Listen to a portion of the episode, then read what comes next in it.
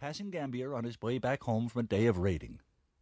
Fishermen hate sea lions, call them pirates of the sea.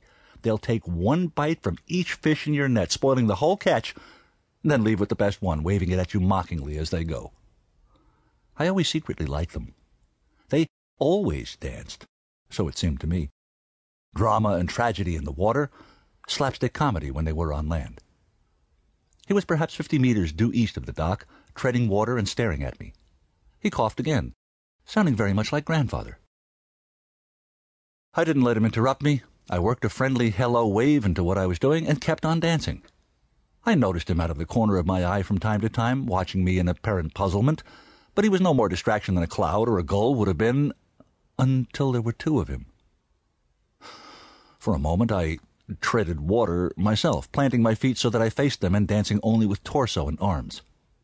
They were identical, gray and wet, a few meters apart, their eyes and slick heads glistening with reflected sunset. The new one gave a cough of its own, softer and higher. Grandfather and Grandmother Mead. They watched me with no discernible expression at all, giving me their complete attention, perfect bobbing Buddhas. So I danced for them. Well, at them. I made no attempt to translate what I was feeling into sea lion dance, to mimic the body language I'd seen them use so they could understand better. Even at 11, I was arrogant enough to be more interested in teaching them my dance language, telling them who I was. When you're that young, expressing yourself is better than being understood.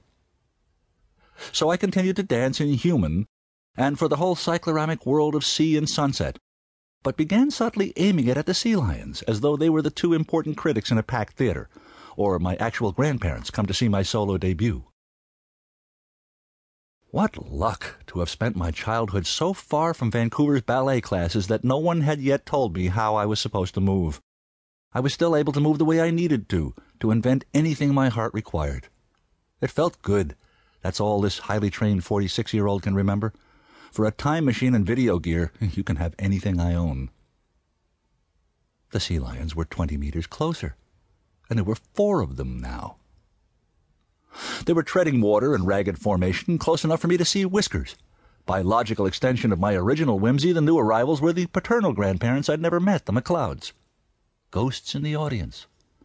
It gave an added layer of meaning to what I was doing, as much awareness of mortality and eternity as an eleven year old is capable of. I danced on. The first breezes of evening found the sweat under my hair and on my chest and chilled them. I increased my energy output to compensate. I was grinning, spinning.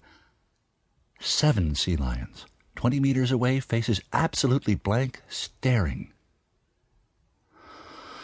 Everything came together sea, sky, purple clouds of sunset, sea lions, to generate that special magic always sought and so seldom found. I lost myself. The dance began dancing me. It burst out of me like laughter or tears without thought or effort.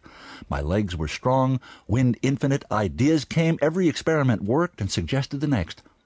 There's a special state of being, the backwards of a trance, where you transcend yourself and become a part of everything, where you seem to stand still while the world dances around and through you. Many dancers never experience it. I'd been to that level a few times before, for fleeting moments. This time I knew I could stay as long as I wanted Time stopped. I went on. Well, even an 11 year old body has limits.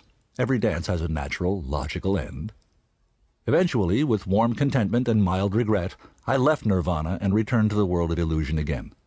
I was still upright, arms upthrust toward the clouds, reaching for the unseen stars. The float was ringed by more than a dozen sea lions, the farthest within five meters of me. I looked round at them all, half expecting them to clap and bark like cartoon seals.